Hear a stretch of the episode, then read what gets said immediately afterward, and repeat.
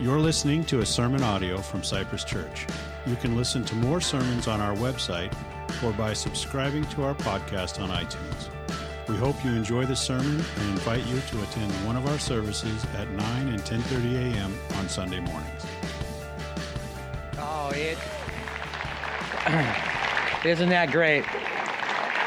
It definitely is a miracle to see how God has transformed Eliezer's life and a life change and life anew. Uh, it has been exciting to watch that as he's been involved in the small group that I attend, and, and we have seen that. You know, he sensed that longer, that longing, that hunger, like each one of us. We long for purpose, we long for meaning, we long for significance. We want to not just be, as, as uh, David mentioned, outside looking in. We want to be part and, and have that sense of belonging and taking in not only the testimony of others, but he had to find out for himself. And so he investigated and found compelling evidence in Jesus. He found the claims of Jesus to be true and enough so that he could say that Jesus is his Lord and his God. And that belief transformed his life. He has such a joy and, and has, uh, now he's using his gifts in music. He's actually leading one of our, uh, our branches, our Garden Grove branch this morning in worship. And, uh, and I'm sure he'll be up here at some point. I know he's been to the other branches as well, but he is living that life anew. See, for Eliezer, and really for us, evidence is important. We want to know, yes, the, the intellectual facts, but we also want to know the, the, the heart realities of things when they come into our life. Evidence is important. It's important, like a court case many years ago against Luis Diaz, who was arrested and tried and convicted to be the Bird Road rapist. Though he did not fit the description, and no fingerprints or other evidence were at any crime scene or at his home. Yet he was picked out of a lineup by five of the victims. So for 26 years, he was in prison for a crime he did not commit. 15 years later, victims came forward and recanted their identification of Diaz. And his son pushed for DNA testing, which evidently cleared his father. The reliability of the evidence brought life anew to Luis and his family. What's interesting, and the interesting reality of this story, is the evidence was there. It just needed to be brought up, wrestled with, and believed. Jesus and his disciples, or Jesus' disciples back then when Jesus was alive, um, and even now, we're in a similar situation, yet with the claims of Christ and the teachings of Christ. Because they are difficult to understand, they're difficult to comprehend, they're, they're life changing. For Jesus said in, in John 10, verse 9, He says, I am the door.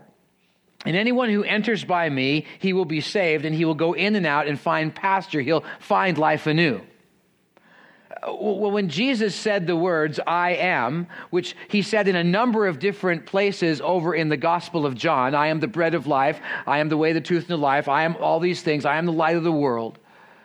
When he was saying the word I am, it was a clear sign he was claiming to be God. Now, I don't know about you, but if somebody walked in off the street, whether it's in, in a, uh, a, a shopping center or your place of business or even in a church here and said, Hey, I'm God you kind of go, woo, little crazy. Now, we know people have God complexes, but yet to actually claim to be God, it's a little bit out there. It was out there when Jesus made the claim. The Jewish leaders who had heard this knew exactly the meaning when Jesus said, I am. As a matter of fact, they, in this same chapter of John chapter 10, the Jews picked up stones to execute him because that's how they executed people. They just pummeled them with stones. Well, as Jesus is walking through that in verse 23 of chapter 10, he says, For which of the good works I did are you upset about? And the, the, the, religious leader said, Not for the good works that we're upset about. We're upset because you, being a man, claim to be God. It was an audacious claim, a difficult claim. Yet Jesus, like any other religious leader or teacher of our time and the time to come, he spoke with great authority and truth. His miracles were like none other. He gave sight to the blind. He caused lame people to, to walk upright. He walked on water.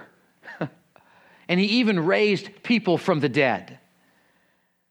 And the climax of all the incredible things Jesus did, he actually rose physically from the grave. And that's what we celebrate today because he is risen. He is risen yes, he has.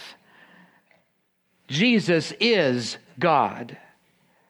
But also, Jesus claimed to be the door of salvation. See, we were born with a, a predicament, a, a separation from God that Eliezer spoke of. Uh, that sin has separated us. Isaiah 59 2 puts it this way But your iniquities have made a separation between you and your God, and your sins have hidden his face from you so that he does not hear. And yet, Jesus, as we learned on Friday night, for those who came to a, a Good Friday service here or other places, that Jesus took our shame produced by sin, and his death in the grave gave us opportunity for life anew. For he took upon him our sin and paid its penalty so that we could bridge that gap, so that God could bridge that gap for us.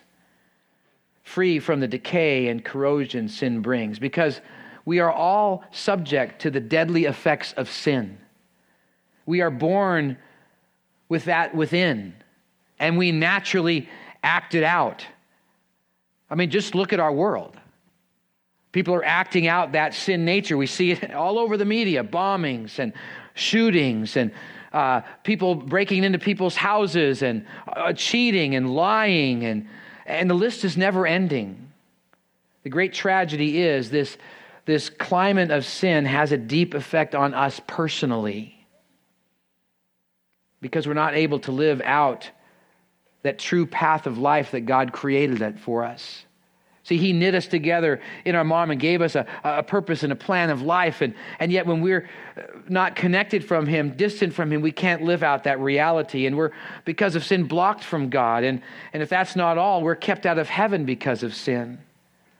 The opposite of life anew. But Jesus is the door. We can't get there ourselves. It's only through Christ and what he did on the cross that he paid the penalty for our sin and allowed us to have the ability to come into God's presence, to be able to, because He bridged the gap, we now have the opportunity to walk through the door. And that door, walking through the door, is the door of belief, just like Eliezer. He came to that point of belief. It's a claim to, to bring up, to, to wrestle with, and to choose to believe or not. Jesus made many other claims. One such as is in John chapter 14, verse 6. He says, I am the way, the truth, and the life. No one comes to the Father except through me. Jesus claims to be the, the pathway of real life, pathway of life anew. That through Jesus we can experience love not just any love, but that deep love where we get that sense of, of, of purpose and that sense of satisfaction, that sense of significance. We can't find it any other way. And, and the, the, Bible verse, Ephesians chapter 2, verses 4 and 5, talk about that. I'm going to mention some, a number of Bible verses. You can write them down, look them up later. I encourage you to do so, or they'll be in a study guide, which I'll tell you about in a moment. But through Jesus, we can experience love. Through Jesus, needs are met. Philippians 4:19 says for all of our needs will be met in Christ Jesus. And we have incredible belonging. David spoke about that out of Galatians, but it's all over the Bible. 1 Peter chapter 2 verses 9 and 10 said that we are a royal priesthood, a holy nation, a people belonging to God. Once we were not a people, but now we are a people. We have belonging in Christ through Him. That's where life anew is found. And not only that, there is purpose. Jeremiah 29 11 says, For I know the plans I have for you, declares the Lord plans for good things, not for bad things, to give you a, a hope and a future. These are claims to view and to, to wrestle with and to choose to believe or not. But one of the greatest claims Jesus ever made was that he would rise from the dead.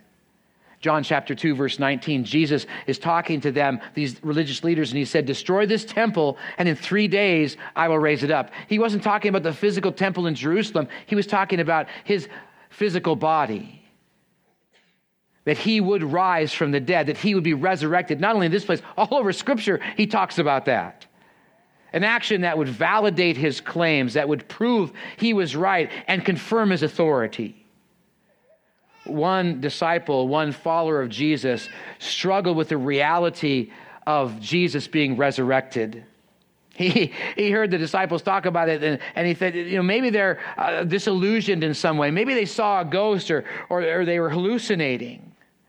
And for Thomas the doubter, there was unsurety until Jesus met him, until he encountered Jesus. I want you to, to listen to his story if you wouldn't mind. And so if you have a Bible with you, if you don't, that's okay, you can just listen.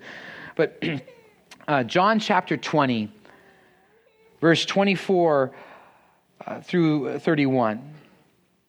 It says, Now Thomas, one of the twelve, called the twin, was not with them when Jesus came. Now, what it's talking about is that it's talking about when Jesus came to be in the midst of the disciples after he was resurrected. Because early that morning, that Sunday morning, Mary went down to, to, the, to the tomb to see if they would open the, the tomb so he, she could anoint the body of Jesus as a proper burial because he didn't have time to do that because of the Sabbath. When Mary walked into the tomb area, she noticed that it was open and nobody was around. The guards were no longer there and, and Jesus was not there. And she was going, Oh my gosh, where have they taken the body? She didn't even yet believe in the resurrection. And then she turned around and there was Jesus. She could not believe her eyes. She didn't recognize him at first until, until Jesus said, Mary, in that tone that she remembered it deep within her. She, her heart leapt and she realized and clung to him. Jesus said, Go tell the disciples. She went and ran and told the disciples. They couldn't believe it. They ran back to the tomb. They saw the empty tomb. And they were so afraid, thinking that the Jews are now out to get them because they thought that maybe they, the Jews thought that maybe they, uh, the disciples stole the body. So they went inside their room, huddled in there, and locked the door. And all of a sudden, whoosh, Jesus shows up. Just poof, he's there. He shows him his hands and, and the, the, the wound in his side. Peace be with you, he says. And they are ecstatic. They tell everybody about what's going on. Thomas wasn't there. So the other disciples told him, We have seen the Lord. But he said to them, Unless I see in his hands the marks of the nails, and place my finger into the marks of the nails and place my hand into his side, I will never believe. Eight days later, the next Sunday, his disciples were inside again, and Thomas was with them. And although the doors were locked, whoosh, Jesus came and stood among them and said, Peace be with you. Because he had to say that because they're all like freaking out. Whoa, how did he get in here? And then Jesus said to Thomas, Put your fingers here. See my hands. Put your hand out and place it at my side. Do not disbelieve, but believe. Thomas answered him, My Lord and my God. Jesus said to him, have you believed because you have seen me? Blessed are those who have not seen and yet believe. Now, Jesus did many other signs in the presence of the disciples, which are not written in this book. But these are written so that you may believe that Jesus is the Christ, the Son of God, and that by believing you may have life, life in his name. That's life anew. Three choices we'll look at very quickly of Jesus that Jesus' resurrection affords. But before we do, why don't you stand to your feet and let's pray and ask God to reveal something to us if He hasn't already this morning. Father, thank you for the truth in your word, for the validation that all Jesus' claims are true because He rose from the grave. Lord, may we look at that evidence, wrestle with it, and believe in it. And this morning, Holy Spirit, challenge each one of us, we pray, in your Son's name. Amen. You may have a seat, and I encourage you, if you haven't already done so, there's a note page inside your worship folder that you receive. There's also a card there if you could write your name on it, and, and uh, Nikki will tell you what to do with that in a moment. But there's a, an outline to write some notes down in. There's some blanks. Those blanks will be up on the screen. The answers will be there. But also, uh, we have in, in the lobby area a study guide that we give out most every Sunday that has uh, if you want to go a little bit further in the Bible and look up some more verses and, and challenges, it's a self Bible. out of our life groups uh, do that. We have life groups all over the place. Love to invite you to come join us. You can see your worship folder or the connections about that. But on the back, there are some. Um, all the answers uh, to the fill in the blanks, plus all the extra verses I give. So if you want to pick this up, it'll be in the lobby area, and I encourage you to do that. But three choices Jesus' resurrection affords. The first is to elect to see the evidence of Jesus. Thomas just wanted to see it for himself, and so did Eliezer. And just like Jesus showed up in that room, God brought Eliezer to this room, to this church. And Eliezer still had to see the evidence, so he looked into the book that was given to him and he studied Jesus. That book, as he mentioned, was called The Case for Christ, written by Lee Strobel. Lee Strobel is an investigative reporter. And he didn't, he, Jesus rose from the grave? Come on. That can't be true. And so he went to disprove that. And in the process of disproving that, he came to realize that the evidence is so overwhelming that Jesus actually did raise from the grave that he believed.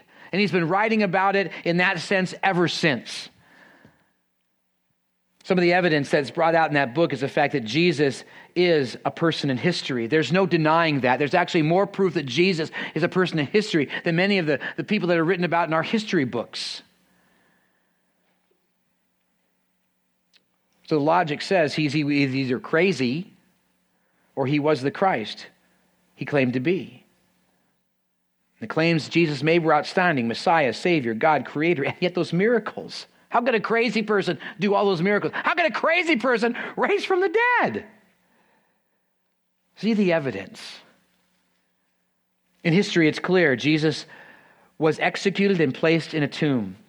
But on the third day, Sunday, his tomb was found empty by both his disciples and those who wanted to make sure he stayed dead. Because you see, Jesus had told everyone he's going to rise. That's why they placed the guard in front of the tomb, because they wanted to make sure the disciples didn't steal the body and pretend he was alive. But that tomb was empty, and everybody knew it. Besides that, people saw Jesus alive, hundreds of them. And if they would have tried to show a, a false body of Jesus, they would have said, Hey, I've just seen him. And so have a hundred of my friends. Matter of fact, 200, 300, more than that saw Jesus alive. There is great evidence. And besides that, the whole of Christianity was and is based on the resurrection. If the resurrection is not true according to 1 Corinthians 15, our faith is useless. All someone had to do is produce a body. And yet, people like Lee Strobel and others have sought to disprove, yet they've come to faith. See the evidence. Now, for a lot of us, it's not only the facts, but the, the personal interaction and the ex, uh, experiential evidence. We want to see that. Well, the Bible is full of, of recorded encounters with Jesus where people had personal encounters and emotional responses with Jesus. Sometime take the Bible and look in the New Testament, Matthew, Mark, Luke, and John, and see all the different interactions people had of Jesus. A real interaction. You just saw Eliezer's story. And I know for me, it was the evidence of my friend's changed life that changed me. My friend Jeff was going through the same thing I was going through, yet he was very different about it. He said Jesus helped him. And I thought, if Jesus can help Jeff, maybe Jesus can help me. And he did. And 2.2 plus billion other people follow Christ in our world today. See the evidence. Well, seeing the evidence is one thing. We now need to choose to, to wrestle with Jesus' claims. When Thomas first heard the evidence, he did wrestle and he said, I cannot believe this. For yes, the claims of Jesus are tough that he is who he is, that he would raise from the dead. And we can just think, ah, it's not worth the hassle. All these claims. But what if Luis's son would have let the claim of his father and his father's innocence drop? The life giving, life anew reality of the truth would not have set Luis free. What if the claims of Christ are true? See, wrestling with Jesus' claims is worth it. Jesus, speaking to a group of people, uh, challenging them with his difficult claims, said, Know the truth, and the truth will set you free, as, as John 8 32 says. The Bible encourages us. Proverbs 3 5 and, uh, through 8 says this Trust in the Lord with all your heart, and do not lean on your own understanding. In other words, look at the evidence. It's there. It's not like we just blind, woo, Christian faith. There's evidence there. Look into that. And in all your ways, acknowledge him, and he will make your path straight. You will have that life anew. Don't be wise in your own eyes. Fear the Lord. Turn away from evil, and it will be healing to your flesh and refreshment to your bones. It's not complicated. That's why Jesus said in Matthew 11, 28 to 30, Come to me, all who are weary and heavy laden, and I will give you rest. Take my yoke, that's my way of life upon you, and learn from me. For I am gentle and lowly in heart, and you will find rest for your souls. Take my way of life, Jesus says. It's easy, and my burden is life. It's not some big set of rules or complicated actions. Jesus summed it all up in Matthew 22 when he said, Love the Lord your God with all your heart, mind, body, and soul. And out of the outflow of that love, we love our neighbors and we love each other. So wrestle. It's a wrestle. Think it over, just like Thomas. See the evidence, wrestle with the claims, and then choose to believe or not. It's a choice to place faith and join the journey, to take the steps. Thomas was ready. And he made that all in statement showing his commitment by proclaiming Jesus as his God and his Lord. Total abandonment, total commitment. And some of you are there and have been there. Others of you, like the woman at the well in John 4, verses 1 to 43, you're doubting. Jesus encountered this woman at the well and, and, told her all kinds of things, and she didn't know what to do with that. And she told other people about it. They came, they heard him, they believed, then she believed. Or like the blind man in John chapter 9, willing to argue with the Pharisees, not even sure who had healed him. They asked the Pharisees, Tell me who he is so I can believe in him. And they say, All I know is that I once was blind and now I see. Wherever you are, there is life anew with Jesus if you choose to take that step of belief. It's a journey, it starts with an initial step. Just last week, uh, uh, in our, our, Los Alamitos branch, a person was wrestling with the claims of Christ, and one of our uh, pastors there just challenged him and said, You know, it just takes a step of faith. And that first step is a step of proclamation, understanding that you're sinful and you need a Savior, and it's Jesus. And asked the guy, Would you like to make that step? And he said, Yeah, I think I will. So they prayed right then and there. And so I'm going to ask you, bow your heads with me to pray right then and there, right now and then. So bow your head, and if you're ready to say, You know, I really want to take this step of faith. I've never done this before, and I would like to make sure, I like to make sure that I've taken this step of faith. You can pray this simple prayer. It's a very simple one, just in the quietness of your own mind, where your head is bowed, eyes are closed. You can say, Lord Jesus, you don't need to say it out loud. Just say, Lord Jesus, I get it. I'm sinful. I've been separated by you. I understand the corrosiveness of sin. And right now, I understand that you're my Savior. You took my sin upon you on the cross. And I now take that step of faith and start this journey of faith. And I want to receive you as my Savior and as my Lord, as best as I know of myself and you right now. I pray this in your name. Amen. You can look up, and if you prayed that prayer, that's awesome. I encourage you, if you let me know, write it on that, on that little card that you got, check the box and say, hey, I prayed that prayer. I'd love to send you a booklet. Or make sure that when you leave, there's one of these white packets that has uh, uh, something written by Lee Strobel about his resurrection. I'd love for you to pick that up and read that over just to make sure. Others of you once made that initial decision like Eliezer and, and Thomas, but you've drifted from your commitment, and it's time to refresh and make sure that Jesus is your Lord and God. That journey continues and gets back on track through prayer too, and I encourage you to take some time today and come before Jesus and say, I get it. Thanks for loving me and forgiving me, and I want to claim you again to be as my Lord and my God. And I'd love to know about that. And you could just drop me a note, and I'd be happy to pray with you along with others in that. Others of you have already made living out Jesus being your Lord and God. Let Thomas's faith encourage you to continue to say to Jesus, My Lord and my God, and seek to show your love for God as you love neighbors and love others and serve Him. See, we all are hungry for life's meaning and purpose and significance. Jesus is the way, the evidence is out there. And it can have that life anew effect on you as you choose to see the evidence of Jesus, wrestle with the claims of Jesus, choose to believe in Jesus. The question is, will you? Will you make this Easter different? Don't let it be one where you just come one once a year or twice a year or whatever like that and just go out unfazed. Let this Easter be something different. Get that renewal that God has for you. I encourage you to, uh, there are these packets that we've created that, that do have a book by Lee Strobel about the resurrection. I encourage you, if you're seeking God and, and not sure about your relationship with them, pick one of these up. Uh, they're in the lobby area. The ushers have them, and you don't have to engage in any conversation. But pick one up and, and do that. And, or check that box on that card and, and make this Easter like none other. Would you pray with me? Father, thank you for the joy and excitement of, of living for you and, and the reality that we can have this life anew in you. Lord, help us live that way. Help us live in that life anew reality. And may this Easter be the start of that and the continuance of that. We pray this in your son's name. Amen. We have a lot of life anew and, and, and renewal type events and activities that are.